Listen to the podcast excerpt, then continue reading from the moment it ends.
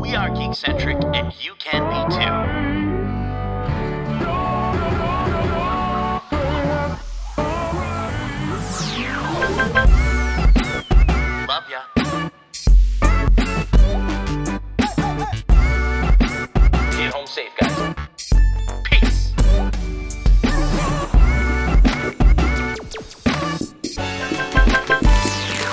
What's up, geeks, and welcome back to the Geekcentric Podcast. My name is Justin, and today we're doing something different. We'll be giving you our thoughts on not one, but three different movies that have released over the past month, which I'm dubbing a rapid review. But before we get to that, if you're joining us for the first time, this is a weekly podcast covering the world of film, television, gaming, toys, collectibles, and of course, all things geek centric.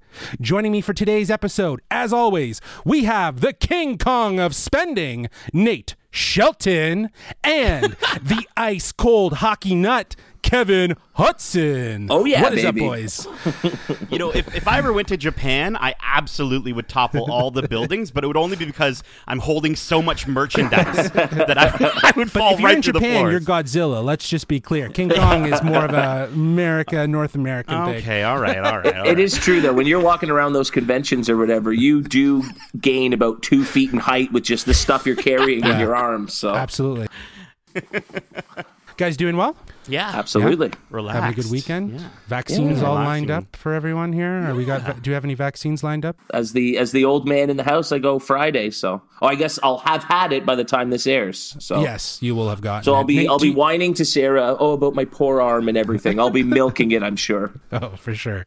How about Nate? Do you got any uh, vaccines lined up? I up? wish. I wish. Apparently, they're only letting old people get it. So, I mean, it makes sense. Ding ding ding. Uh, but well, no, they're letting they're letting people in in problem spots get get it. So Yes. you know, but thankfully, I think you and I are actually in close proximity to one another, and we're not in a trouble spot. I think Kevin is though, so it's good that that uh, they're doing all they can. So you know, one step closer to normality. Um, but guys, it's been a while since we've we've done this traditional geek centric podcast, which means we got some whatcha. So let's kick think let's kick things off with some whatcha. Now, I would love for you guys to share with me just your top three. Your top three favorite things that you've you've either enjoyed. It could be something that you've already watched or mentioned in in past, um, but just your top three. Kev, let's start with you. Um, well, okay, I, I, I got to give honorable mention just really quickly because I mean it is it is peak sports season for a Toronto fan. Uh, you know, I've got the Leafs. We got three games left till uh, playoffs start, and then now the Blue Jays are in full swing. So I've got literally a game every night, and three nights a week I have two games to watch. So it's it's hard to find time to to actually watch stuff. But You sound uh, like Nate trying to stay on top of all the shows he watches. Right, exactly. um, but uh, I was able to catch up on the last couple episodes of um, Mighty Ducks Game Changers. Speaking of sports, and finally Yes. got that big episode, the one that you know Yeah. you saw the stills before the show came out, and it was like, this is why I want to watch this show. Yeah, absolutely, and that was actually going to be one of my watches as well. Is is I'm I'm enjoying that show, man. Like I I'm actually thinking in in comparison to something like a Falcon and Winter Soldier, because they both launched at the same time. Obviously, different shows.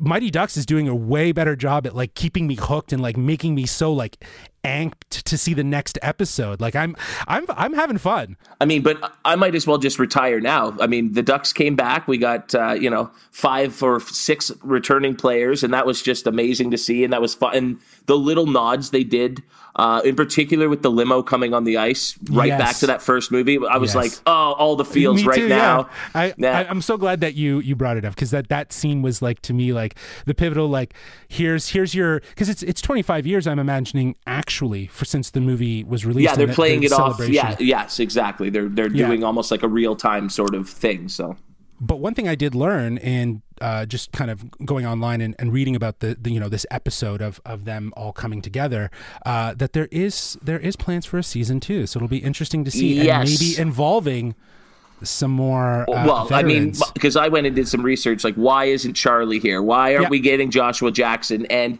apparently, it's all due to COVID. And the actors that did come in had to have a free schedule and come in Yeah. for two weeks quarantine and then do their shots. And you know, Kenan is on SNL. Um, ah, I can't think of the character now. Just had a baby, so they just weren't able to make it work. But they're saying if there's a season two, everyone is back, and so I'm like, Yeah. okay, I'm in for that. Yeah, yeah. I'm I'm interested to see how they'll how they'll play it off. But yeah, that that was one of my watches as well. So continue, please. Yeah. Now speaking of speaking of wrapping up a season two and getting me like amped for a season three, uh, we finished For All Mankind, and that show Wow. Ended on a bang, like heartfelt. Really? So you guys aren't keeping up with that one at all, eh? No, I haven't. I at haven't, I haven't. I watched first season, but I have not started the Oh second man! season. And second season kind of dipped. It started off and it was like really engaging and and and very like wow. A bit of a dip in the middle, but the last two episodes, three episodes, built to this huge climax. It was so worth it. There was. Uh, you know, tragedy. There was excitement. There was, uh, you know, anticipation and adrenaline. And then I kind of thought, wow, they could just wrap the show right now. And then a little stinger. And the last shot of season three went, now that's where they're going. I'm in. Let's go. Let's go. You know, let's go beyond. Let's keep going through space. So very excited for that. Um, now, speaking of a space theme, my big one was um, this show was only available on Hulu until very recently. Um, and so when we finally saw it on Star through Disney Plus, Solar Opposites.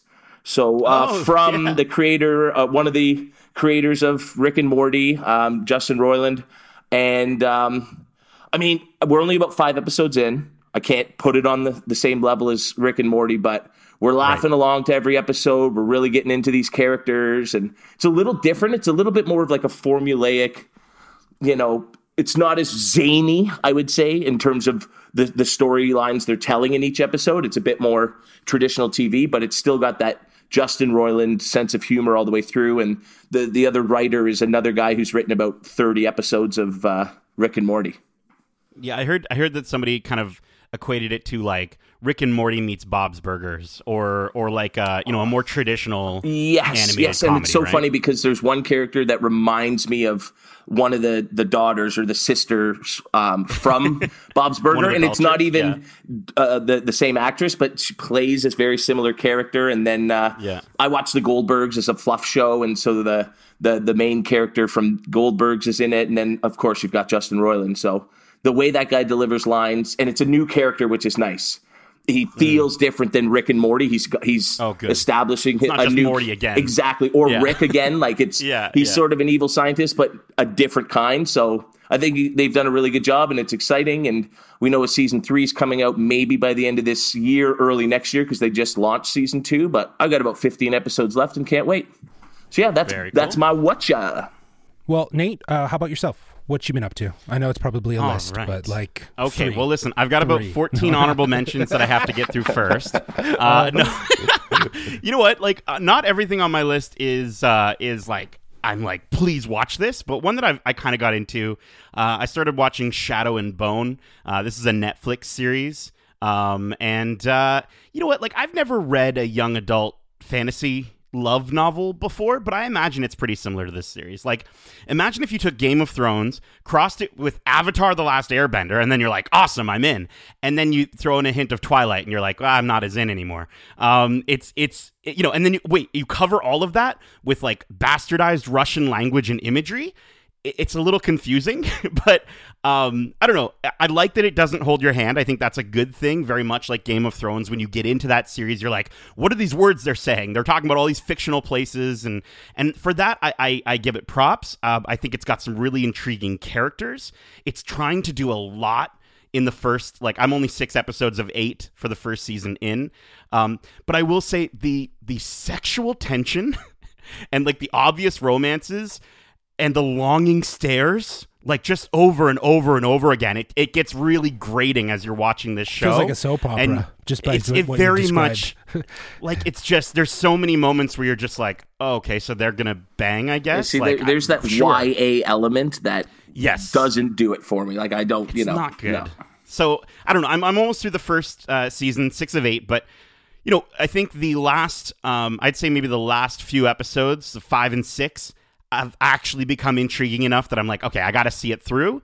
But I don't know. I'll let you guys know what I think after I finish the the first season, if I if I recommend it or not. But it's all right. It's all right. Um, I did also, you know, we we're we've got a lot of you know Star Wars stuff that came out recently. We had May the 4th Mm-hmm. uh, and of course, I'm sure there's something that we're going to talk about at some point Yeah. on the podcast. Um, but I did want to just quickly shout out some of the ancillary things Disney put out. Yeah. Um, the Force Awakens from its nap. Did you guys get a chance to see the? I watched. I watched it all film? yesterday. I, I it- Yeah. yesterday was for for us at the time of recording this. Yesterday was May the fourth. So yeah, I watched all their Disney Plus stuff that they launched Ah. specifically for uh for that. So yeah, I, I love the. It the- was cute. It was cute. It was.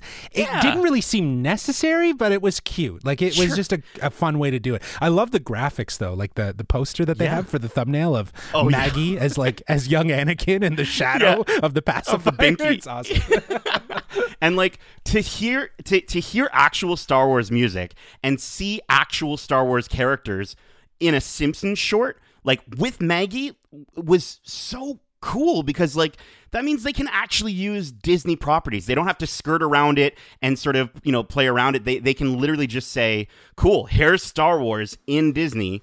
Um, so I thought that was cool. It's worth a chuckle. Definitely check I mean, it out. didn't didn't Family Guy kind of do that? 15 Family years Guy did ago? it, but uh, but I also think that this sort of stuff never stopped them. Like they they always were able to kind of get access to this stuff because they're the Simpsons. I think it's not uncommon for us to have already seen Star Wars elements implemented within but it Simpson wasn't episodes. official. Like it wasn't the actual BB-8. Sure. You know what I mean? It- Yeah. and and I get that. that, You know, in this, there's a, a lovely little character who plays Darth Maul. She's like, I think it's like the main character who's like the antagonist in every one of these The Maggie uh, shorts. Unibrow, the unibrow Yeah, baby, unibrow Unibrow baby. Yeah, Yeah, yeah, yeah, yeah, it's a boy. Yeah. but like but like obviously he you know he's he's uh he's not actually Darth Maul and like you know she wields her uh her her pacifier as a lightsaber and some of that. But like to see actual like there's a moment where she knocks over a bookcase and there's just statues of the seven dwarves that fall down. It's like you didn't need to put that in there but clearly you're trying to make a statement of saying we're Disney, Disney now. Yeah, so, yeah, and right? like, and and you know, we've we've pretty much spoiled this three minute short. So it, it's, uh,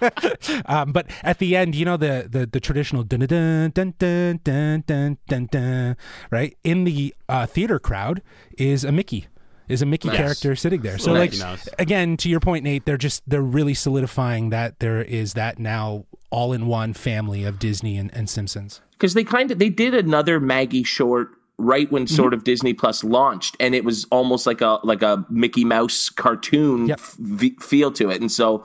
Yeah, the more immersive and, and sort of collaborative they get between these brands, the more you know. Yeah. Wait till the wait till they have a Simpsons Avengers one or whatnot. You know, it's gonna be it's gonna be fun Oh, every time they episode do was it. funny. Have you not seen that episode when the Oh, Avengers like no. they, they have the appearance of the Avengers? Oh yeah, it's funny. Thanos is in it. It's awesome.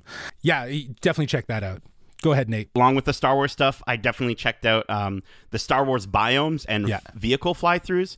Um, it made me feel like those would make for a really great ride, kind of like soaring around the world or Avatar: Flight of Passage at Disney. But like on my TV, it unfortunately it was more like an Apple TV screensaver, which I thought was really yeah, intriguing. Uh, yeah, I watched it. I, I watched it as well. I, I thought the exact same thing. You know, this could be a Yeah. ride like a Soarin'. Like imagine they they took over Soarin' Oh and they gosh, did a Star Wars themed for Star Wars Day. That would be amazing. You know, I mean, isn't have- that Star Tours though? Uh, yeah, mean, actually, yeah, I know what you're very saying. True, though. I know very what you're true. saying. I'll But- take but- any but- ride that's Star Wars in addition. But with it's Soarin' fine. though, you get that like that real crazy, like you're hang gliding, right? Like it would be a different experience rather than being in a ship. But I, I agree with you, Nate. Like it, it kind of felt like a screensaver. But I just killed all the lights and I just put on some ambient, like just sat there. I just Yeah. sat there and I was like, it's kind of cool. Like you see Vader's cool. palace and, it, and it's it's cool. But what I liked about these these things, like both of these projects that they did, it, it's more the stuff around Star Wars, like the enriching parts, rather than like trying to like tell another story or do another behind the scenes. It's it's a little bit more of like that that sort of extra sauce to Star Wars that you're seeing these planets in this this sort of experience, if you will, or walking through the Millennium Falcon. Those I didn't really care for. I didn't care for the vehicle ones. The planet if ones those cool. if the vehicle ones were narrated that would have been cool if it gave you more insight as to like okay this room is for this or that like kind oh of like yeah, almost. that would have been really cool. Yeah, would have been dope, right? Yeah. Um, all I can say is it really made me miss Batuu, and I can't wait to go back. Uh, we'll we'll probably maybe touch upon it later too. Um, I also wanted to just quickly one more. Um, I know they're playing the music, they're playing me off right now, but listen. Uh, oh no, wait, Oscars was was last Yeah, week. last week. Um, the Mitchells versus the Machines, Yes. animated movie from Sony Pictures. This was such a lovely endearing film by the same people that made Spider-Verse. And you can you can tell throughout the entire movie the animation is an awesome blend of like 3D 2D animation. It has big influences from like modern day like internet culture and and in memes. Um, and I love how incredibly unique the characters all are. It captures the importance of family. And I I really as I'm like was writing this all down I was trying to think of some faults that I would give the movie. And the only thing I can think of is that it's a little too long. I, if you shaved about 15 minutes off of this movie, you'd be good. But dude, I love this movie. And Sony Animation is really starting to bring the heat with Spider Verse and now this movie. I laughed out loud more than I thought I would based off the trailer. I cried multiple times. And dare That's I say, new. I have a hot take. I have a hot take, Justin. Okay, go ahead. I enjoyed it more than Soul. Just saying. All right, I'm gonna love wanna- it then. I don't, I don't want to overhype Oh, it. man, it was I- so enjoyable. I was looking forward to this one when I saw the trailer for the first time. Yeah. This one really dropped quietly. I didn't even know um, that it had dropped. I guess it was about four or five days ago, uh, a week ago from the time of this uh, going live. But uh, I mean, I've even been on Netflix and didn't notice a thing for it. Like that seems weird to me. Yeah, I, Kevin, I I uh, I totally agree with you. I when when Nate told me about it and told me that it was live, and I saw the the stuff on on social, I immediately went over to Netflix and I couldn't see it directly on the main page. I had to search How for was it. that? How was that showed a up. thing? Yeah, I know. And now it's showing up on the the main page, but I don't know if that's because I searched it and I, I favorited it, so I it's it's queued up and ready to go, so I can just click and go. Um, but that being said, Nate, I've I've heard nothing but great things about this film. Uh, please don't spoil it for me because I'm going to probably watch it after this recording. But Basically, it ends how it ends, guys.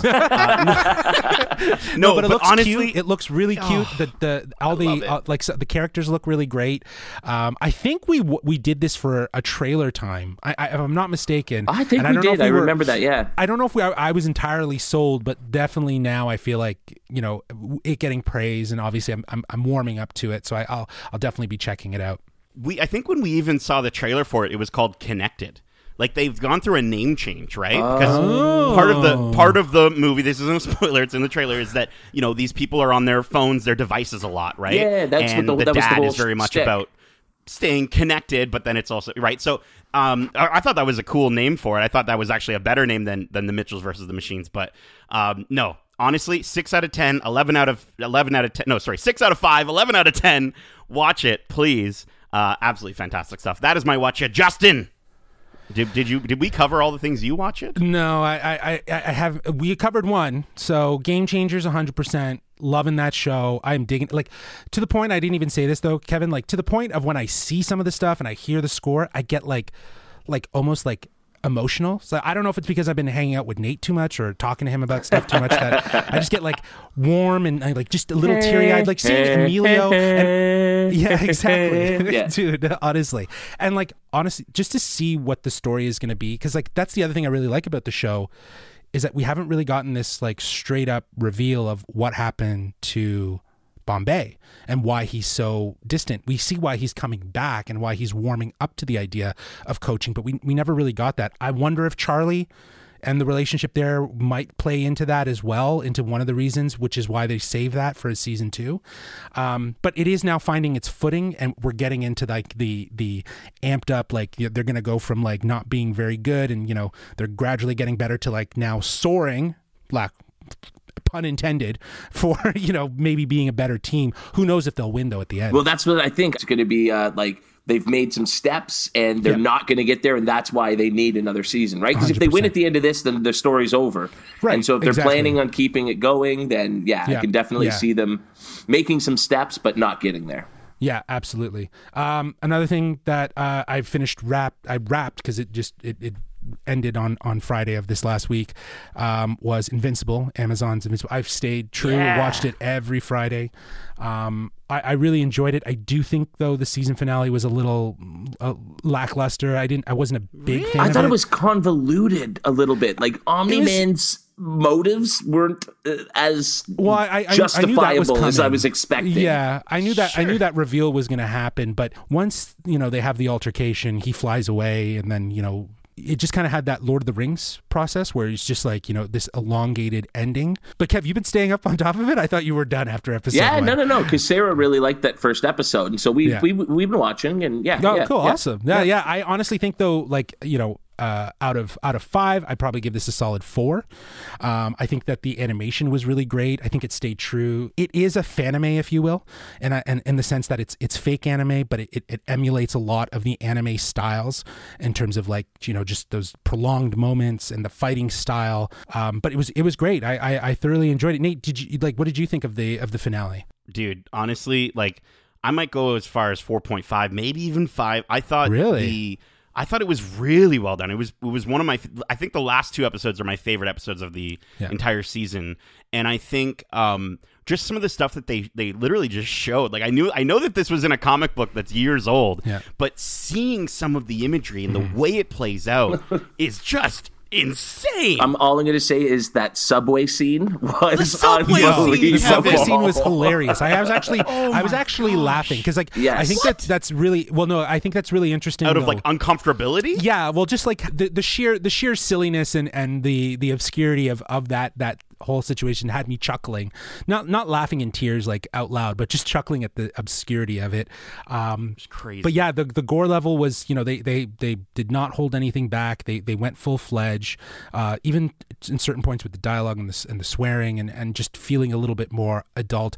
To, to me, this felt very you know again fanime adopting the best parts of it and kind of westernizing it. You have to assume that a lot of that is influenced from from an anime inspiration. But just speaking about the animation, in the final episode, I feel like they did step up the facial animation because uh, you could like seeing Nolan uh, with some of the emotions he had in his face. I I've not seen that throughout the entire series up until this episode, and I think it was definitely worth it to to add that to the episode.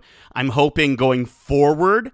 Because they did announce that there's a season two and a season three, which is awesome. I'm hoping that they're able to say, like, cool, now we can really throw that budget behind us because we know Well, yeah, and like uh, for me, the, the animation it, it was it was. Uh, do I really want to watch an animated show?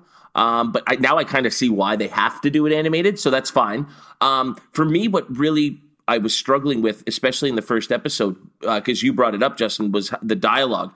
It was so lame in that first episode and so generic and so stock, and the characters weren't saying anything funny or saying anything that evoked a personality. It was just any character could have said any of these lines, and it was just to move the plot forward. And so once you got these characters developed and and you know sort of showing personality, I thought that really improved as the show went on. And so that's sort of where I sort of got more engaged with it. Yeah, so many outstanding characters uh, to to call out through the show. Um, but definitely, if, if if if anyone who's listening hasn't checked it out, it's worth a check out. It is eight episodes. Uh, if you have kids, do not watch them with kids. Uh, it's very violent. Or Uh, do, or do, and just see how they turn out. Yeah. Okay. They got to grow up some point, Mark. You got to grow up at some point, okay? Um, my last thing that I watched, and it was something I stumbled upon, and I, I, I've, you know, I've already shared it with Kevin because Kevin is is the guy who would be most interested in this, and it's called WWE's Most Wanted Treasures. It is an A and E show. It is basically uh, the Disney show, uh, prop culture, but for wrestling, and the WWE is is trying to track down legacy items. And what I love about it is it's totally behind the scenes. It's it's behind the curtain of wrestling, which I think now that's where I kind of like to live in the wrestling world is like more or less behind the scenes and understanding that. I think I've I've grown out of of that sort of the the storytelling piece in the ring. Interesting, yes, but the stuff that they're finding is is like either you know older than me or in and around like I, I feel like they did uh, they did Kane and Undertaker as episode two, which was like a lot of the stuff that I know Kevin and I would have seen. Um, but it's such a cool concept. I thought it was such a brilliant concept for the WWE to actually do that. I'm just surprised they put it on A and E and not on their WWE network. Maybe it's to broaden the audience and maybe or they have producers or something Cha-ching, like that. baby, cha-ching. Yeah. Right? Well, it, it worked. I'm. I saw. I saw a trailer for it, and I was like, "What is this?" And I just. I started watching it. So it's three episodes in um, for the first season, and uh, I think the last one was Jerry the King Lawler, uh, which was really interesting to hear some of the back history. And that's the other thing. It's a history retrospective of these wrestlers and their impact and why their stuff is so important. I'm hoping for the the season finale they show off Hulk Hogan's pink thong.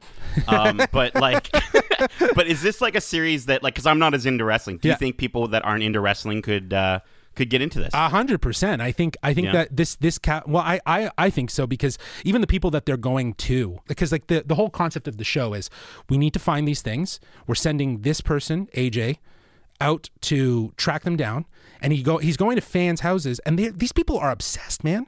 Like one guy has Yeah. so much stuff. He he's he's like me with my Funko Pops. He just has nowhere to display them. Swimming they're in them. just he's Yeah. just they're just they're just you know all over the place um and it's some it's it's really great like how some things are just in wrestlers attics like, like Yeah, Kane like- had like, I've only- attic I've only seen um, a two minute clip because I'm kind of waiting for it to all be out because I know I'll want to binge it.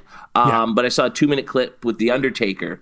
And yeah, he's at his storage locker. So like, Yeah. uh, and he pulls out a jacket that they estimate is worth like fifty thousand dollars. You know, because it's Yeah. a one of a kind piece that was worn on a special evening. first but, one. you know, but it could be it could be uh, you know storage locker fans, it could be hoarder fans, it could be collector fans. I don't know necessarily know if you have to specifically be a wrestler. I think if you're interested in the backstory of, of or the history of items, you could get into it. Much the same as Dark Side of the Ring isn't just for wrestling fans. It's these engaging real life stories Yes. that happen to take place Yes. in the world of Yes. wrestling. Yes, a hundred percent, and I, I totally agree with you, and I think that might be also the other reason why, not just the wrestling background that I, I had from the past of, of really enjoying it, but I think the collector side. I, I like the idea of, of finding, and I loved prop culture on Disney Plus. I thought it was an unbelievable show. I cannot wait for them to do a season two to that. Uh, but yeah, that is my whatcha. Now, before we get into our rapid reviews, and keeping on the theme of doing things differently, I got some trailers uh, that are also news stories to discuss with you. So, A little combo y- action. yeah, y- y- you'll, you'll see what I mean. You'll see what I mean. It's trailer time. All right, cool. So, our first news trailer actually was dropped yesterday on May the 4th. Disney has finally shared footage of its realistic, retractable lightsaber that will make its debut alongside the Star Wars Galactic Star Cruiser Hotel slash experience at Walt Disney World pushed from 2021 to 2022. So this was also a nice way to softly drop that they're delaying. Understandable. Everyone's used I'm to okay delays now. Uh, revealed by Disney Parks as part of the Star Wars Day celebration, this lightsaber, which was teased last month, this will be seen by those who take the two night adventure aboard Star Wars Galactic Star Cruiser. While Disney hasn't confirmed these will be available for purchase, it does promise guests will be the first to see it in action, along with so much more. I put that in air quotes because that's directly pulled from their uh, their their press release. Uh, they also mentioned in this press release uh, the process of getting from from from the the docking bay into the hotel, as well as highlighting their uh, their restaurant. It's a Corellian inspired restaurant, uh, and it, apparently it's it's going to have a breakfast and lunch, but then dinner is a multi course meal that is like a bar lavish sort of experience. so go. sounds kind of cool. It does sound kind of cool. Like it, it, it kind of reminds me of what a cruise would be. But you're not really on a cruise. You're on an imaginary star cruiser. Yeah, you're on a you're on Justin, a you're on a star cruise, Yeah. not a cruise, Yeah. dude. Yeah, I and it's going I through know. space. It's actually going through space. and because if you look at the windows, you look at the windows, it's actually going to see you're going to see planets and stuff and other ships. It's amazing, Justin. I'm so Well, I just I saw a casting call that they did, Yeah. and the the characters they're looking for in terms of they need a captain and a cruise director, and they need first order officers who will obviously be interacting. And yeah, it sounds like it's going to be this just unbelievable immersive experience. Yes, and that's that's another thing that the press release really tried to, to to hit home was that this is an immersive experience, and this lightsaber obviously being a part of that. I myself am just concerned that we're looking and we're loving this this lightsaber, and we may not be able to purchase it. It might be something that they can only use and and will be able to use in in certain moments, but we're not going to be able to actually own one ourselves. So I'm wondering what's the Yet. deal with that. So do you think? yet, yeah. Justin. Justin, listen to me. It's a real lightsaber. Okay, It's not a real lightsaber. I mean, It's you're a not real going cutting lightsaber. things with it. Yeah. you exactly. have to be very careful. That's why they're that's why they're teaching people on the Star Cruiser how to use it. Sure. Okay, you have to be 18 or older, I'm sure. Yeah. But anyway, listen. The the coolest thing about this, first of all, it looks awesome. Yeah.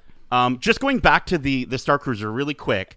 I, I, I I'm so excited for it, Kevin. You need to get your mom getting us those pa- those tickets right now, please.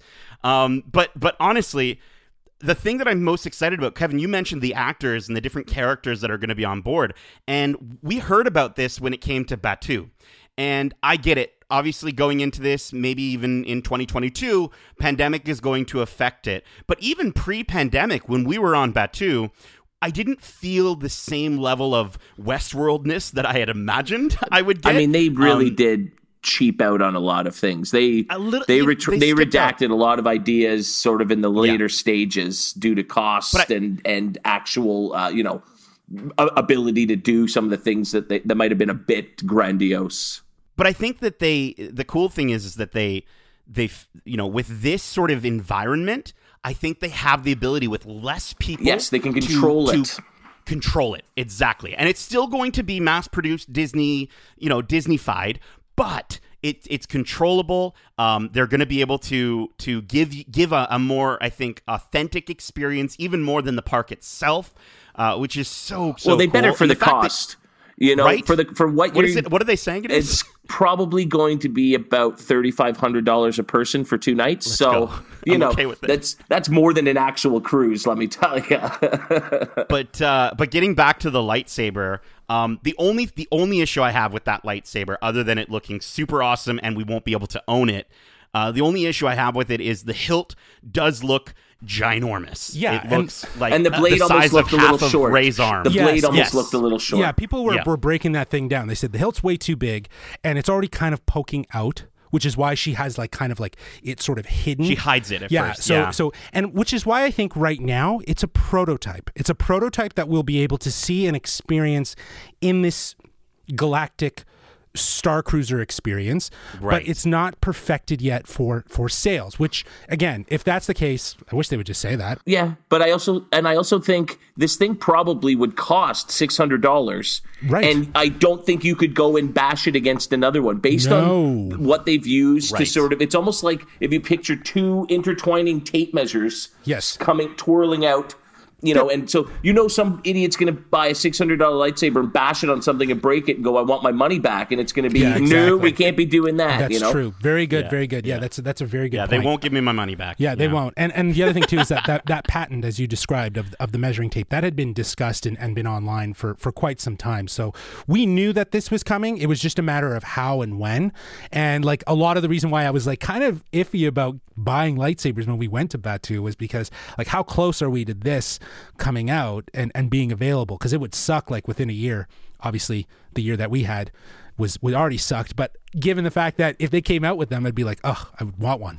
Yeah, for sure. But that would never stop Nate. He'll still get ten.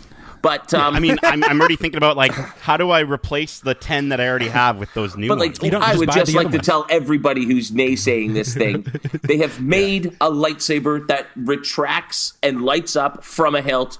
It's Yeah. pretty friggin' cool. It's what pretty cool. everybody since 1977 has dreamed of. Wanted, So yeah. while it might not be perfect, Yeah. they are getting there. And I think I wish I wish there was more appreciation coming from. You know that online community, but it is Star Wars. You can't please Star Wars fans no matter what oh, you do. Oh, So I, I love Star Wars for me now. I like you know what I mean. Like at the at the end of the day, like I get to fan nerd with you guys about Star Wars, but fans online, like I don't necessarily like you take it into the screw them. opinion, right? Like it's a they're all toxic. gonna it it's a toxic Yeah. wasteland. It's weird how it's it's created that toxic fandom. That's a whole other conversation. Nate, go ahead. My only question: Does it retract the lightsaber? I mean, does it retract? I would imagine it would just use the same technology, the same principles to go back, or it's just one. You do it once and it's just out. You gotta, yeah, You you, gotta might push it back you in. You gotta like swoop, push it back in. You okay, do it again. Justin. Swoop. I don't know. No, it's a circular motor. I'm sure it just retracts it and, and winds itself back up. Yeah, yeah. You Good. the- I think more people should be retracting these days. Yeah, exactly. there you go. Okay, well, let's move on to our next news trailer oh, thing. Okay, this one. Now, if we weren't excited enough to get back into the theaters, here comes Marvel to pump us up even more, even bring fans to tears. This past week, Marvel dropped a featurette entitled Marvel Studios Celebrates the Movies, where they showcased of the various Phase 4 projects that will be hitting theaters, plus Plus, they revealed official titles for the sequels of Black Panther and Captain Marvel, which will be called Black Panther Wakanda Forever and The Marvels.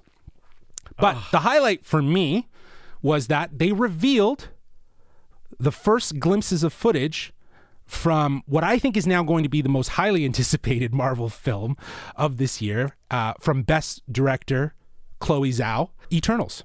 I mean, did they really reveal anything though? It just looked like a bunch of like handsome and pretty adults having a beach party. That's really all we saw. Like, really know, didn't I- show it's, much. It's just a taste, and like it looks like something that is very Nomadland in the sense of how the aesthetics is shot. We'll, we'll get into that, but just to give you guys a quick list for our listeners who might not have catched that, and if you didn't, you should.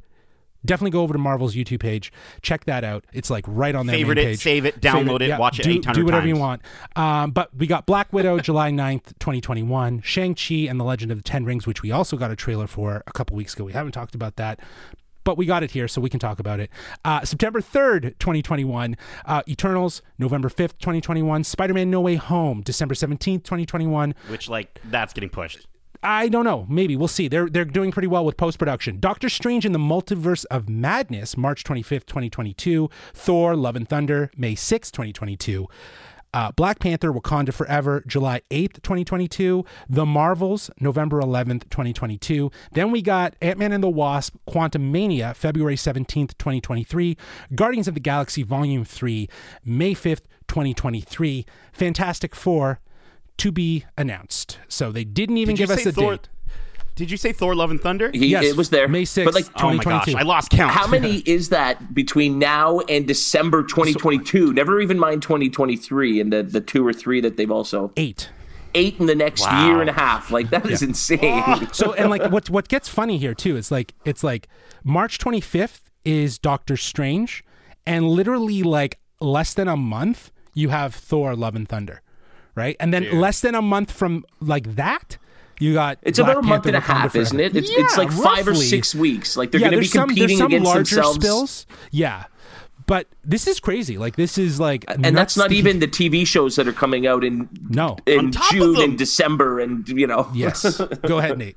Okay, I just so you know we've talked about a lot of movies and shows so far on this podcast episode, and we're going to discuss even more. But I have to say, this was the best thing I watched all year. This three minute clip was the best thing I watched all year. It- what an incredible tribute of for Stan Lee. It honors Stan Lee. Mm-hmm. It talks about the importance of being together. Yeah. So perfectly timed right Yeah. now. Yes. It touches upon family way better than the Fast and Furious films ever could, and it looks forward all in about three minutes. And I was just so blown away. I think, you know, in our previous watch clubs, I talked about how, you know, I, I- I felt as though maybe the, the Disney Plus series, I, I was more excited for those than the movies. This just brought me right back. I'm sorry. I am so, so pumped. And and the no date for Fantastic Four, I'm gonna forgive them because putting the four at the end of the of the trailer is saying this is not only Fantastic Four, this but is this phase is phase four. It was four. brilliant, Ah, perfect. They don't so need a well date on that one yet. No, yeah, I'm I'm fine with that. yeah. yeah. Um, but like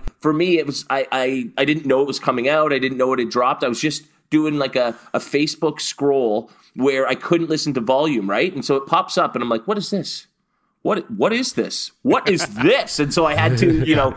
Immediately find a situation where I could, you know, sit down, crank that onto a full screen, and and watch it. And it was, yeah, Uh, like you know, like I, I, I instantly said, boys, like if if I wasn't just dying to get back Yeah, into the theaters, I am just amped now. Like you know, we're talking vaccines at the top of the show here. It really does feel like we might be getting to the end of all of this waiting. you did a news story, I think, a, a couple podcasts back, where you talked about like Kevin Feige saying that they're not abandoning theaters for this Disney Plus Right. Yeah. platform, and this just solidified how Marvel is so connected. Like Nate, you're absolutely right. Like they they they hit they hit it home with with the quotes from Stan Lee, you know, really grounding this idea of what a theater experience is, and then they cement that even more by re- taking us back to re-experience that moment of oh, Avengers. That was Assemble. so good. Yeah, Oh, and that to me, Goosies, that to goosies me was sure. was where I started to tear and just be Yeah. remembered. And I literally went back and watched that movie just for that oh. scene again. nice. Um, so like, I, I feel like this whole trailer experience solidifies why Marvel's so ingrained in the theater experience and why it's so important, and that they would never leave that experience because there is something special about a group of people, whether they're they know each other or they don't, sharing in that first watch experience based on fandom and that's that's the highlight and i think that's what this this trailer really kind of hits home is what they're what they're really doing with their movies Yeah, and I mean, my only concern is because we're a little bit behind the states. and they mm-hmm. are going forward with Black Widow now. I don't know about that one for us. I'm not I, I sure. agree. I don't Like, think but so are be, they? yeah. Do you think they'll do a, a Canada specific Disney Plus release for that one? They, Because they might evaluate the situation based on on circumstances of of international. Like they've they've been doing that thus far right? So they might say like yeah you know what? In the united states we're gonna we're gonna do we're gonna do it in theaters. Um, but you know what? Internationally because not everyone's up to where they need to be we'll we'll offer it internationally as like a $25 rental price as what we've been paying for these disney things. I know we could probably literally have an entire podcast episode on this trailer and all the details that were revealed. Um, I just want to quickly just shout out one that, you know, seeing the Marvels uh, logo treatment, I, I thought for a second, okay, cool, Captain America, or sorry, Captain Marvel uh, sequel. All right, cool. I, I'm, I guess I'm excited. But seeing the Spectrum logo Yeah. in the A with for Monica Rambeau, Yeah. and then the S, S, with, yeah. with Miss Marvel, Yeah, I I, was like, let's. Wh- why were go. you how could you I'm not be jacked stoked. about that i was that so was the jacked when i saw that That was the least exciting one for me Yeah. because we already knew that was going to be happening. It was a great Sure. logo design. It was sort so of cool, you know. though. Yeah. I mean, Yeah, yeah, I I, like think that. like Wakanda Forever, the the meaning of that Oh. name, and it's it might as well be called Chadwick Forever or T'Challa, Right. T'Challa Forever, right? like it's yeah. it, it does feel Yeah. like that, and so you know whatever they ha- do have in store, I don't know when we'll know. Um, it's obvious that there's going to be a whole lot of tribute being paid as they move that story forward. So that one's really exciting. so attached to this, uh, you know, just to go off of what you're saying there, um, Wakanda Forever will not obviously recast Chadwick Boseman, but instead will continue to explore, and this is an official uh, press release on this, um, continue to explore the world of Wakanda and all the rich, varied characters introduced in the first film. So it does sound like they're doing a bit of a pivot. Right there, you know, obviously with T'Challa and, uh, or sorry, with with Chadwick Boseman's passing, you know, uh, shifting that to obviously focusing not just on Black Panther but also Wakanda forever, and and that mentality. And I think that's why a lot of you know the, the announcement of Ryan Coogler doing his his series of shows with his production company um, with Disney Plus for for Wakanda style uh, shows. I think that's just going to hit more at home this idea of continuing the world building around Wakanda because I think as much as T'Challa is is important and, and, and integral, obviously, Wakanda is obviously a huge that's that's where I was going to jump in. Like, think about how integral Wakanda has been in so many of these stories as we've gone along, and and even in individual character stories with with Steve and Bucky, and then you know their the role they play in Infinity War, and and I think yeah, it's it's it's Wakanda as a whole that's going to be a major force through Phase Four and going forward. So. So, uh, one last thing on this, and that is, of course, the Eternals. I need to talk about this really quick because we talked with Mike on our Oscars podcast. You know, there's there's been a lot of discussion around it, and yeah, he was right. I found a news article. Uh, you know, Chloe Zhao was really fighting to, to shoot everything in, in practical location, so less CGI, more on location shooting. Uh, he allowed that. There's very little visual effects. He showed a reel uh, to Disney. Disney was blown away, and he had to continuously remind them that there was no visual effects added in it. Wow. It's all in camera. Um, this was a production built on 25 people on set, not a monstrous set like we would might see on something like, you know, 150 or more. You know what I mean? Like on Yeah. these big, big like Avenger style productions. Um, and it's shot in a very traditional way um, that is reminiscent of Nomadland. Uh, it's aesthetic. It's- tell. yeah, it's his pastel Yeah. colors. It's it's. He says that th- the distinguishing factor is is that this is Chloe Zhao s- aesthetic style telling a Marvel story, which is Sick. Let's so go. interesting. Go ahead, Kev. Now, I, I just, I I- obviously we're going to have to get some space elements, some CGI elements, because they have to explain the sort of backstory of these ancient characters to us, right?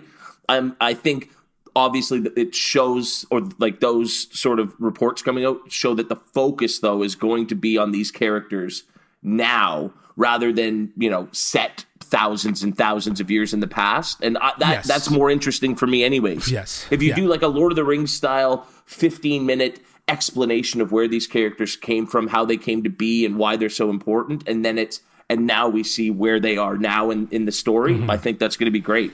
I think yeah, I think that's probably the safest way in this sort of Marvel Cinematic Universe to tell that. To, to your point, but I do think this is like going to be like a bit of a, a history movie, if you will. The, the way they're they're selling it is is that it, it kind of establishes a lot of of why the world's the world is the way it is based on the Eternals' involvement with Earth. There's a moment where the characters are like all standing in front of this sort of giant. Um, blue building, uh, I guess, right? Yeah, it's and very very def- ancient it- ruin. Yeah, it's an ancient building, but like they're standing on in front of it when it was like new. Yeah. right. Like that's I'm pretty sure that's in a museum right now.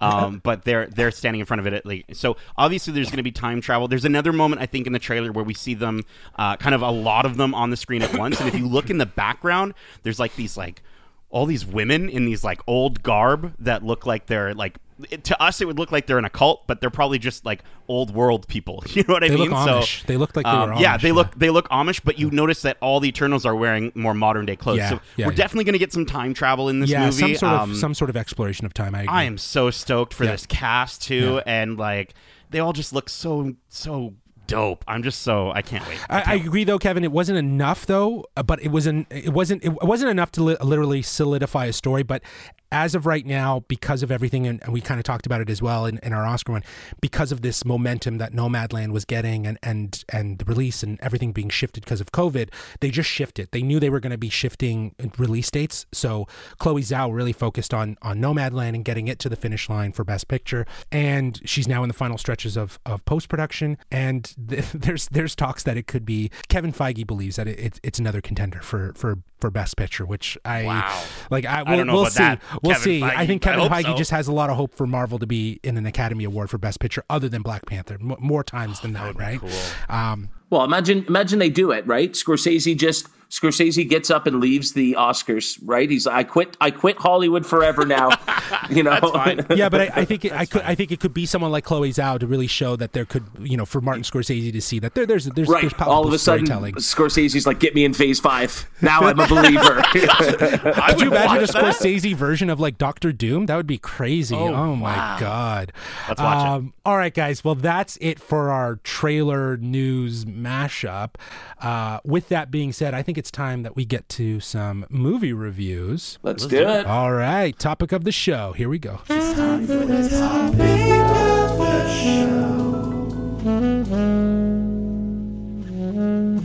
All right, so over the past several weeks here on the podcast, we've had a lot of things going on.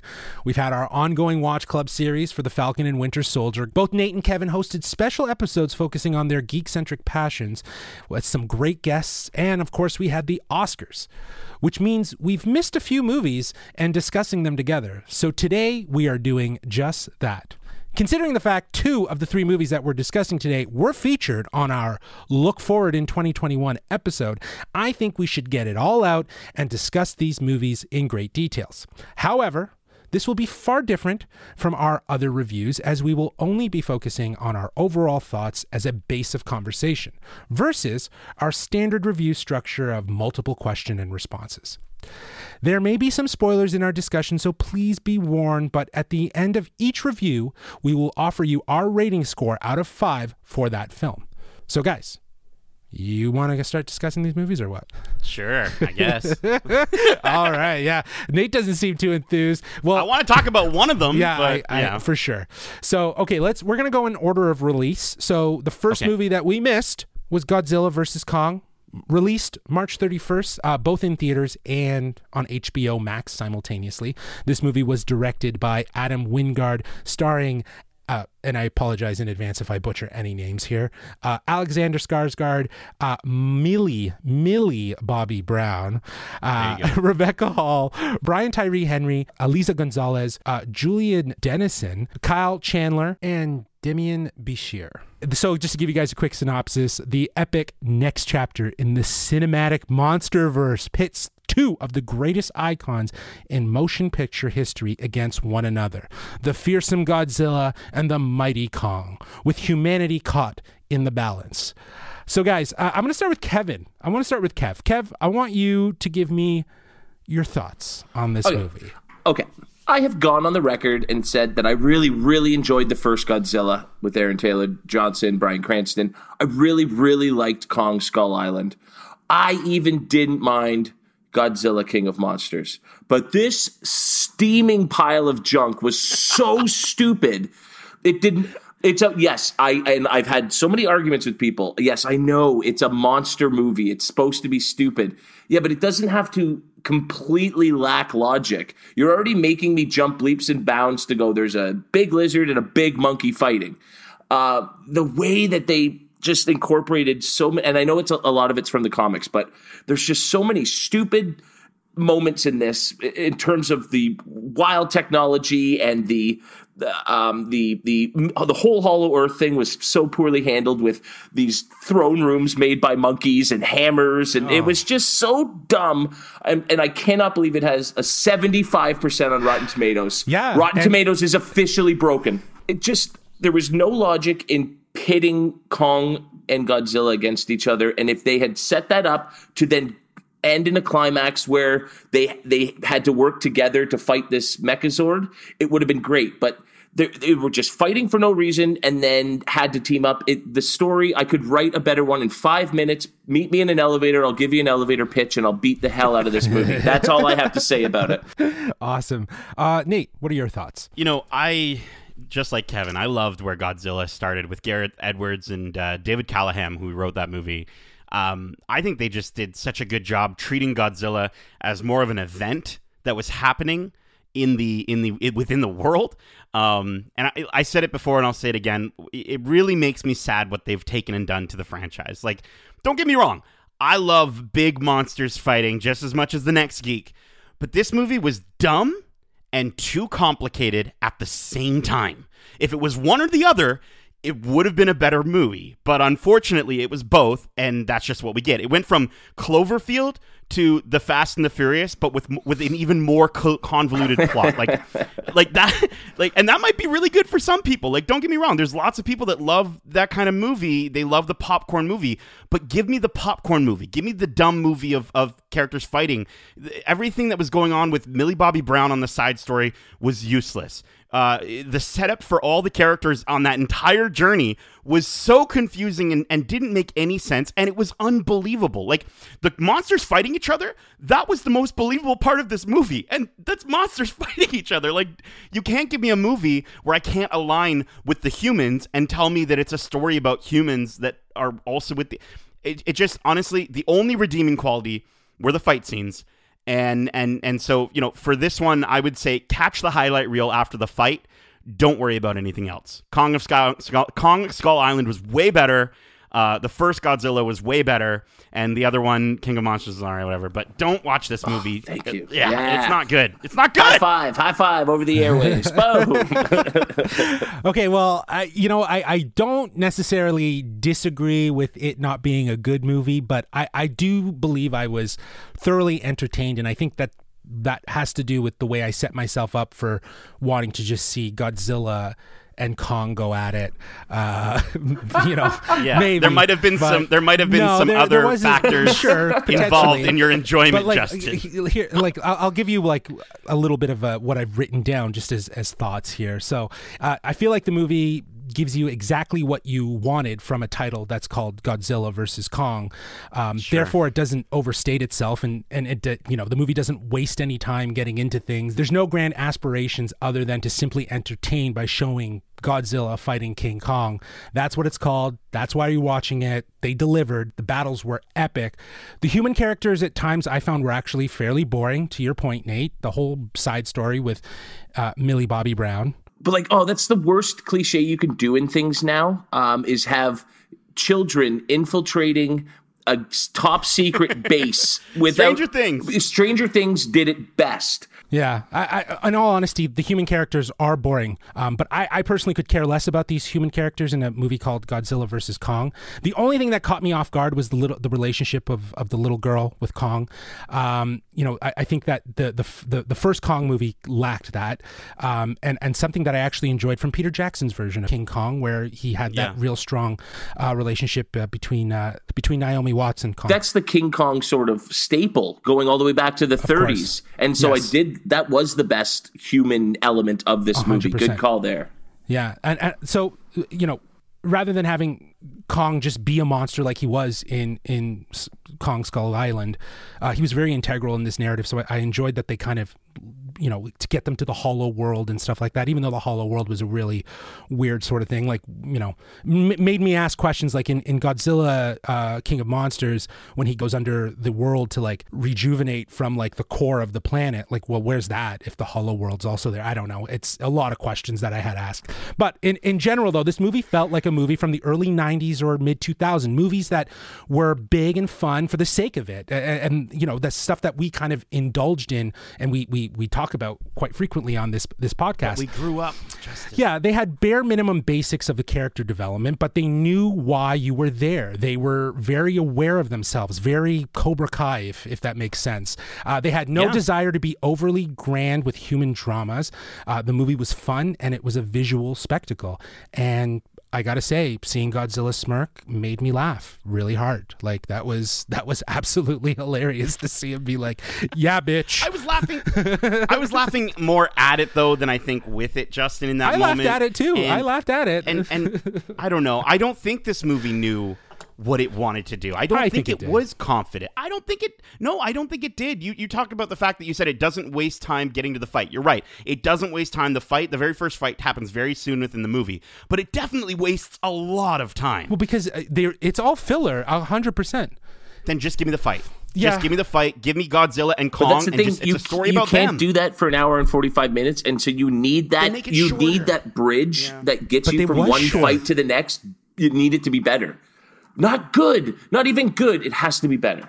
Yeah, it, it doesn't overstate itself though. That, that's the one thing I did appreciate is it didn't try to drag this out to try to get over two hours. It stayed under two hours, and and I think deservingly so. It, it did that. I think it dragged a lot out, dude. I don't know. I disagree with some of those points, but it's your review, Justin. It's your review. It's totally So. I don't Do know. I I get was- to give my score on this steaming pile yet? yeah, yeah, Kevin. Let's let's get your score on this this uh, this movie. you know, because I get it. A, a silly movie like this could be a movie that you just laugh at and you have fun laughing at how silly it is and, and dumb. And that is a fun experience at a movie, as a bad movie that's so bad it's good. There was no laughing when I watched this movie. We literally sat in silence for almost two hours and then it wasn't, ha ha ha, that was dumb. We looked at each other and went, that was stupid. And like, that's never a good feeling, I don't think, for any movie. No movie strives to be like just bad. And that's what it was for us, especially because of how much I liked a, a couple of the other ones. I'm going to give this a 2.1 out of 5. That seems high. That seems high, but I'll, I'll stick with it. Okay, go ahead, Nate. What's your score? Uh, dude again this it just this movie could have been this series could have been better than it was. Again kong skull island fantastic like i thought it was really really good. I was delightfully surprised. I watched it just before watching this movie because i believe they continue from each other. Um and and the first godzilla i thought was was really good as well. This movie yeah, two steaming pile of of king kong dumps out of five. Okay. Wow. that's what I'm giving this movie. Wow. not good, dude. Not good. That's a good- that's Get- a good Just start rating. it over. That's a good rating. Restart Dumps. it. Restart it again. Get Scorsese. Get Scorsese in there. Do a Kong Kong Godzilla Kong Kong movie. Look, I, I was I was entertained. I, again, I feel like I, I, I knew what I was getting myself into when I watched this movie. Um, I, I, I agree with you though, Nate. I enjoyed because I, I had watched the other movies leading up to this uh, a couple months before, and I enjoyed that they connected the threads. Like I, I enjoyed how they connected that the Mecha Godzilla was connected to the mind of. King Yes, Ghidorah, really, and- eh? And the guy Well, was sitting I in an enjoyed that they at electrical least- chair in the big skull. Oh, But I just on. enjoyed that they tried to connect a thread and why Godzilla was reacting because he could sense the awakening of that of that monster, but it was like through a cybernetic way. Um, I enjoyed that they tried to bring over the the idea of, of the Hollow World into for that they were trying to establish in King Skull Island right back into this movie. I wasn't impressed with it. And that was definitely a lot of that filler that we're talking about, Nate, where it's just like It's just uh, too much. It's just too much. It, It's it too doesn't- much. I can see do how, half the things that you did in this movie. Yeah. For sure, it'd be better. because what does that really prove other than that there's there's just another world within a world in this in this universe of of monsterverse so um but so because of that and the entertainment i'm gonna give this a 2.7 out of 5 All right. Nice. Okay. Okay. Nice. That seems All fair. right. Fine. that seems that seems it's a fair score but That that's seems it fair. for the godzilla versus kong guys we got two more movies to talk about the next in the release date lineup we got Nobody. Uh, released March 26, 2021. directed by, okay, again, I apologize for butchering this, but Ilya Naishuller. That is a very hard name to say. Who's known for Hardcore Henry, if anyone's seen that. That's a GoPro POV experience action movie. Pretty crazy. Uh, I'm going to also throw in a written credit here, written by Derek uh, Kolstad, who also wrote all three John Wicks. Just a matter of fact.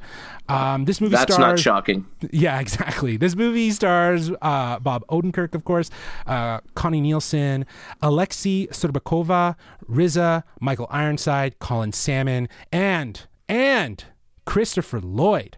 Synopsis for this one: A bystander who intervenes to help a young woman being harassed by a group of men becomes the target of a vengeful drug lord. Pretty basic. So, guys, this isn't like cinematic genius that we we witnessed. This is very template. But I enjoyed this. I, I I don't know. Like like Nate, let's start with you. Yeah, dude, simple.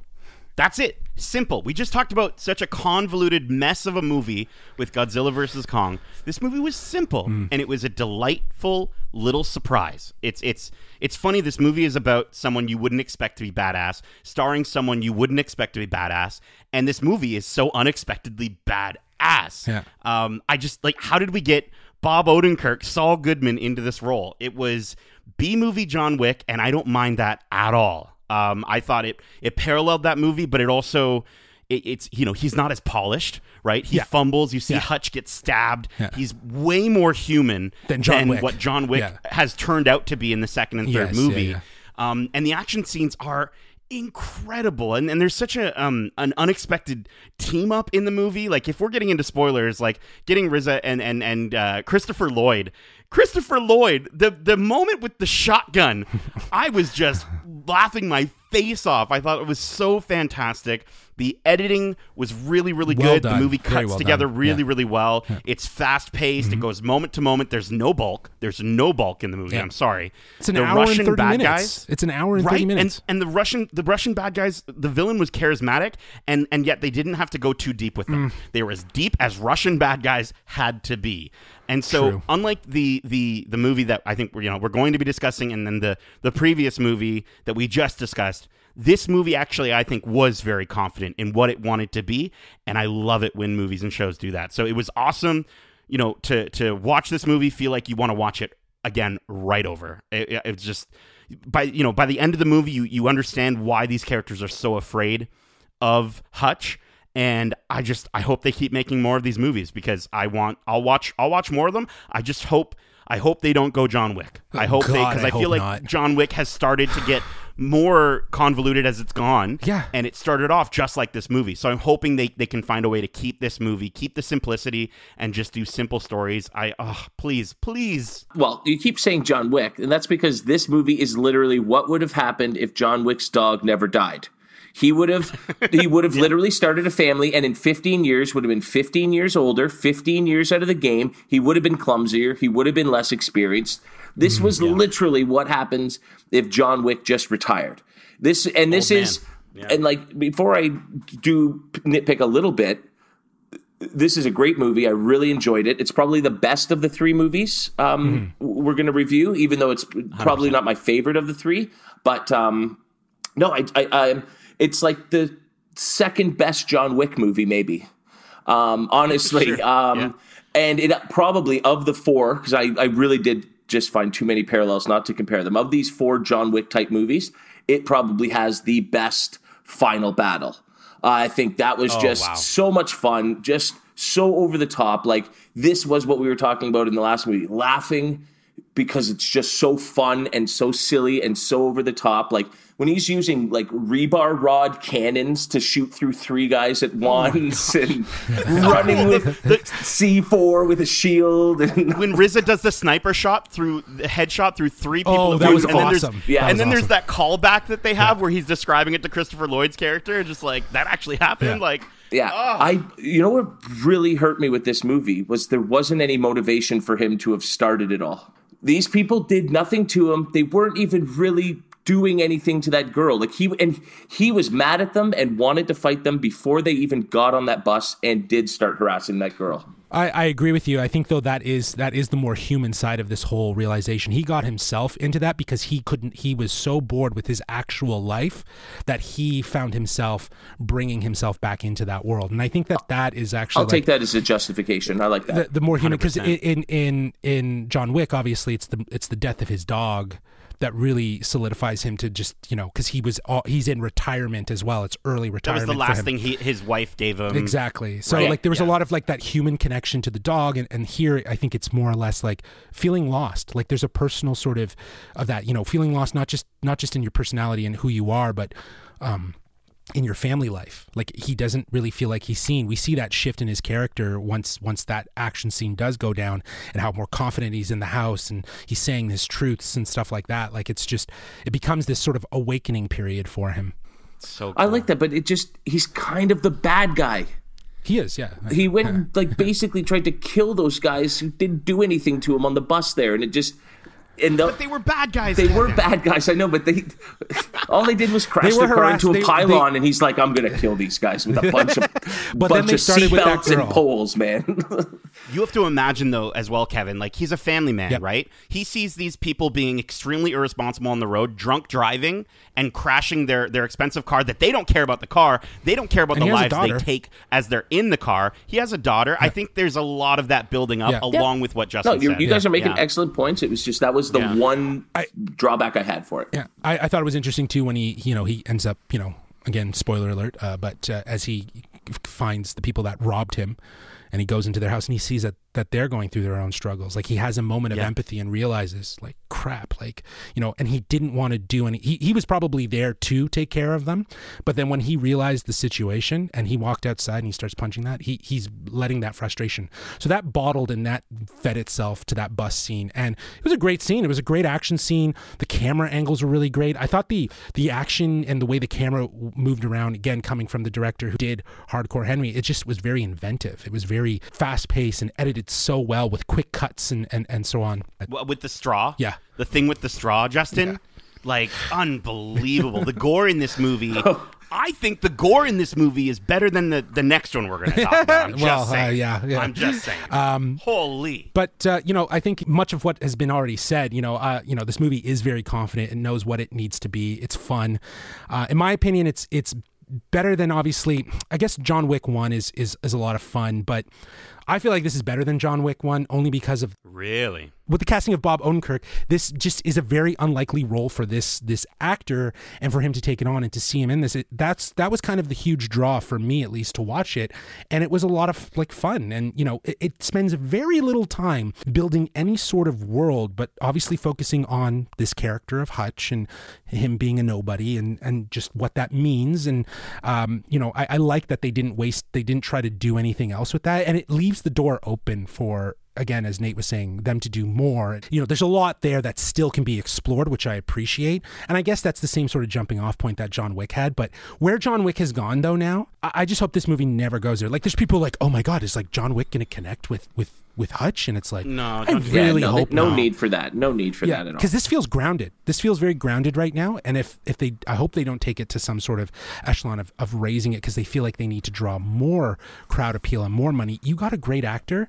You can tell some really grounded, real stories. I think there's there's potential there. if they do sort of, you know, take it a little less seriously going forward, it's going to be more Kingsman than it is that that John Wick that is very like serious and everything like that, right? Like I and I still don't see him falling, you know, eight stories onto the concrete and and just walking away from it and stuff like that. He is Yeah, still a real dude at the end of the day. So Yeah. yeah, as long as they keep it in that sort of sense of reality. Yeah, I agree. I agree. So, guys, uh, what's your score? Let's let's start with Nate. Nate, I'd love to know what your score is for Nobody. This movie was simple, confident, and again, it was a surprise, a delightful surprise that I don't think anybody was expecting. I don't think we had this on our, our looking forward to No, we list, didn't, right? no. Um, so yeah, dude, I, I was so happy with this movie. Uh, Four point five out of five. I hope they make more. Nice. Nice. Yeah, um, uh, I really enjoyed Better Call Nobody. Um, it was a really, it was a fun casting, um, um, and it, it did really work. And then again, that last scene for me, that's Yeah. one of the most enjoyable and fun 15 minutes of action I have seen in a long time. And so yeah, they really did nail it. So I'm going to give uh, this 4.1 out of 5. Really, really good stuff. Nice. Awesome. Yeah, uh, almost similar sentiments to you guys as well as w- with Kong. You know, it was entertaining. It knew what it wanted to be. Uh, it was confident in just owning, you know, what it needed to do. Uh, and, and, and, you know, the casting was, was unbelievable. I I think that that, again, was a huge draw for me. I, I love anything uh, with Better Call Saul. Um, but, um, you know, with that being said, the, the action was really intense. Um, very well thought out cinematically you know the way it was shot was was very was a lot of fun um, and for that reason i'm going to give this a 4.3 out of 5 uh, on the the rating scale here. Nice. so Yeah, definitely the best of the three we saw, I think. Yeah, Yeah. in a different kind of class for sure yeah and, and nate you're right the, the this movie was not on our looking forward in 2021 but the next movie was and we were all sort of excited except for nate um, and that Yeah. is Mortal Kombat, uh, released April 23rd uh, on HBO Max as well as in theaters simultaneously, uh, directed by Simon McQuoid. Oh God, we got a long list of people, and I'm going to butcher all their names. No, not all of them. Uh, Lewis Tan, Jessica McNamee, uh, Josh Lawson, Tadanobu Asano. Did I say it right? I hope so. Uh, yeah. Brooks, Ludi Lin, Chin Han, Joe Taslim, and Hiroyuki Sanada. I'm so sorry. Um, and obviously, uh, synopsis here MMA fighter Cole Young seeks out Earth's greatest champions in order to stand against the enemies of Outworld in a high stakes battle for the universe. This is Mortal Kombat. All right, guys, let's discuss. I am very interested to know because I don't think, I think in all of these cases, we've kind of shared some stuff through group chats of what we liked about these movies, hence having a more in depth conversation. But Kevin, I don't actually really know what you have thought of Mortal Kombat. So let's start with you. Yeah, I was not disappointed. Just straight up, I was not disappointed. This is exactly what I what I wanted out of the movie. I mean, I love how Nate, um, you know, was was all. Oh, I don't like how they're jamming all these characters in, and I would love to see this story building sort of narrative where they build off and have sequels and everything like that. And that's literally all this movie did. It was drop you into this world and go, we're just going to sort of lay things out. There is not going to be the tournament you all expect. It's not hmm. called the Mortal Kombat tournament. It's just called Mortal Kombat, and they literally do fight to the death. Um, and uh, if it's if it was just Josh Lawson alone that wins this movie for me as Kano, then boom, it's like performance of the year for me in terms of just I enjoyed every second he was on the screen. I thought he was so much fun. I'd never really seen the guy before. I even went and watched uh, House of Lies because of him. And I think this guy is an unbelievable talent. Uh, I don't know how I've never seen him before. But yeah, he stole the show for me. So, like, right off the bat, it's hard for me to be upset because I had so much fun with him. You saw Josh Lawson in Superstore.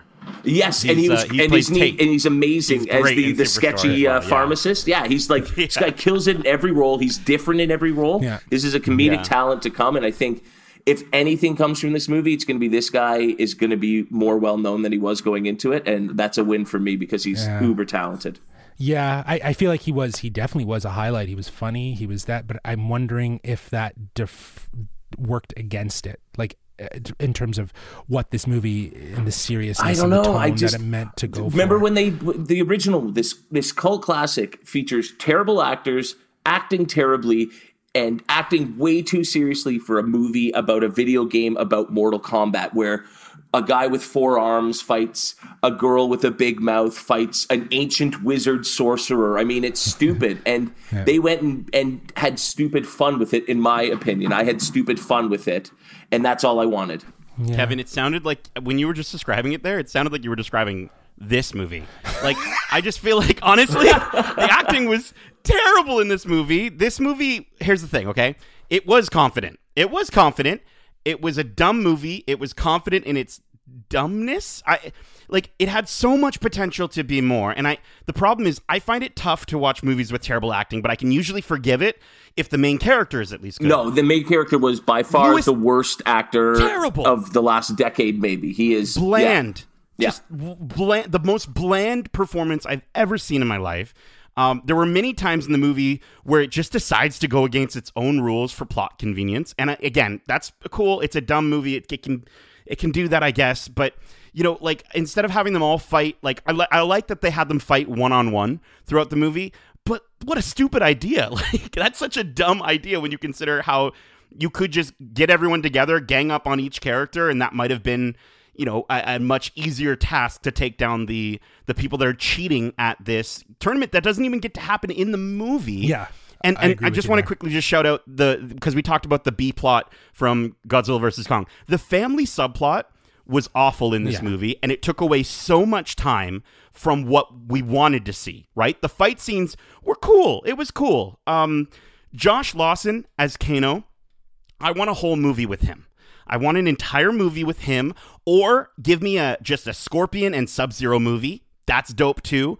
Uh, or give me a movie that is literally just about, um, you know, uh, uh, Sonya Blade, right? And she's trying to maybe like save her father, and she has to enter the Mortal Kombat tournament to do it. But the movie that leads up to it is her fighting each character to get like maybe she has to beat all of them to get that special tattoo, right? Just the way that they sort of just just went about making this movie as if it was just sort of an afterthought. It just felt like a money grab. And that's exactly what I thought it was going to be when I had my initial trepidation about this movie. Like, just imagine, like, okay, just really quick, one last time that I'm gonna sh- I'm gonna spew this MCU thing. But when people f- first heard of superhero movies, they thought, "Wow, people in tights punching each other. That's going to be a dumb movie." And then we get the MCU. If if if we put these properties, if we put video game movies in the right hands, they can be something really special. But have they ever And been before? Just wasn't No, it? that's what I've said, they, too. They haven't. So that so why are you so disappointed? They've never been Because- good. This was still better than No, most. yeah. eh, so if we just keep watching, then they don't. Have, they have no reason to do better. no, I, I, awesome. I no, I, I get what you're saying though, Nate. Do better, and and I think that do better. and and to that sentiment, I, I feel like I was actually fairly disappointed with this movie, uh, it, it, wholeheartedly. Like I, I I went into it thinking, you know, I feel like it was trying too hard to build a world and universe, and it to your point of how you were describing Godzilla versus Kong, became confusing and convoluted. The movie started super strong with a look at the history of Scorpion and Sub Zero, and I wish that had been a larger part of the narrative, like more integral of seeing Half their movie. feud. Not even, well, sure, half, but um, instead, it feels like this was just a way to hook an audience. To your point, Nate, you know, they by far had the best on screen presence. Like their story lived outside of the idea of the Mortal Kombat tournament, which I thought was a really interesting idea. Like maybe I thought this movie could have a bit of more of an origin story to how Mortal Kombat came to be by focusing on those two characters. That's what I was hoping for. Uh, and that could have been a good way to introduce the audience into Mortal Kombat. That being said, this movie is based on a video game and with some of the most brutal gore, uh, which is a huge selling point. Again, f- was kind of lackluster in, in that cult classic from 1995. There's one scene I just really want to shout out, and I'm not going to spoil it. But the moment with the hat in the ground. That's all I'm going to say. Yeah, metal sombrero. The hat in the Yeah. ground moment. That was amazing. Yeah, that's that a was that's awesome. a pure fatality. That's what So- you That was came to see. Hundred And percent. they- And I don't think they did could just load this movie with a hundred of those, right? They have to make No. them. You know, they could have had more. They could have had some more better moments, but Absolutely, and that's that's apparent that that the gore and the fatalities were the strength. To your point, Kevin, and while I enjoyed those parts, the fights didn't feel as combative as they could have been. They felt more safe. You know, I was expecting more of like raid style fighting where like the hits actually mattered before you get the fatality. It felt like the fighting was like very PG-13, but then as soon as they got to the fatality, it was like rated R, right? So everything felt very just not really paced properly and matched. So it, to to your point, the fatalities were the selling point for them. Um, I feel like this movie suffers because of its desire to want to set up the world and it kind of stumbles in the process. Uh, opening up s- with a strong scene, which serves as, as sort of an origin story. Uh, I wish the film had had focused on that. I wish that they didn't necessarily give such a an easy justification to how they adopted their powers and learned it was like inherently in them once they were marked with this this this tournament tattoo, and it felt too easy and as as much more of a plot convenience. Uh, to your point, Nate. But highlights for me are super simple. The opening scene, Kano, and the final fight between Scorpion and Sub Zero. Those were the highlights of the movie for me. That's it. Can I just bring up though, like Kevin, you talk about all the time how you hate prequels because you say that a lot of the times when you see the characters that are obviously going to be in the next movie, you you're like, well, then we already know the outcome of the movie. What's the point of watching this prequel? At the very end of this movie, and again, this obviously we're in spoiler territory here. The very end of this movie, Raiden, who by the way says, "I'm not I'm not allowed to interfere with things, but I'm going to interfere with things because plot." The, the the the biggest problem is he's he's like he's like, "Listen, when everyone dies, that's just another realm that they go to. So everyone who died in this movie, they'll be back. So what was the point of watching these events happen? It really didn't do anything the whole movie. Sub Zero and Scorpion aren't really attached to the tournament. So to go against all of that and have them sort of be the focus leading into a tournament would have gone against the source material to a way that you would have mm-hmm. probably complained about had they veered so far off of something you're more familiar with. And and Shang Tsung yeah. is always breaking the rules while Raiden is standing there going, I can't do anything until he finally has finally to do something. To, it's just yeah. the common Mortal Kombat trope. So yeah. they were hitting all those notes for me. I personally, you know, and so while I agree it could have been done better, I wasn't expecting it to be better. And so it did what I wanted. It did it the way that a Mortal Kombat video game and story has done in the past. Yeah. And so I think they hit it they did it well in that regard for me, even though it was sloppy and clunky and had some bad acting and some cheesy moments. Yeah, yeah. I, I feel like it, it uh, it's it's on par of being this generation's 1995 version. Do you know no, I, mean? I don't like, think it'll get that cult following. Better. I, don't think it'll I, get that cult following. Yeah, it's it's pretty low on the ratings too, right? Like, yeah, people are going to forget about it. Yeah, even though even though they're going to make 18 more, people are going to forget about it. Well, I just wanted to really chime in on like complaining about stuff. I liked how they got their power because you know what? In some of them, it's just like all of a sudden you have a guy who can shoot fire and a guy who you know can punch like he has metallic arms and stuff like that. No like we need to give it a reason for it. And so i didn't mind the mis- the mythical element with the tattoos and stuff sort of being the source of their power. I thought it was a cheesy but simple way to explain how these people can fight these outer world demons with all these mystical powers. I just thought yeah, that worked for me. I thought kano's eye was actually a metallic in the video games. It was actually like engineered so that it would shoot a laser, right? Was, and Jax's yeah, like... arm were engineered so that they would be huge and that would give him muscle strength. That was actually true to the lore of of that. I so mean, they, they all the characters have been retconned. For all sure. the characters Absolutely. have been retconned ten Absolutely. times over the last yeah. twenty years. Yeah. Yeah, and I, I, wish though I like I, I just wish that that was the selling point for me. Like that whole opening scene was was awesome, and you know there just wasn't enough of that and like the, the the the opening and the closing that fight sequence at the end was pretty dope and that's where if anything you saw more of that raid style martial arts because you have the actor um, uh, Joe Taslim, who was in Raid, uh, who is a martial artist, uh, really kind of given it his all, right? Well, I think whereas the Raid is a lot of you know people who don't act but are excellent martial Hand artists. Yeah. This yeah. they needed, even if they weren't good, they still needed actors. And from what I've read, they couldn't keep up with them. They could not do the kind of choreography that he's accustomed to, that his fans might have been accustomed to going into this. They had to dumb things down just so that these actors could learn the moves and keep up with them, which I think is just such a testament to his unreal abilities.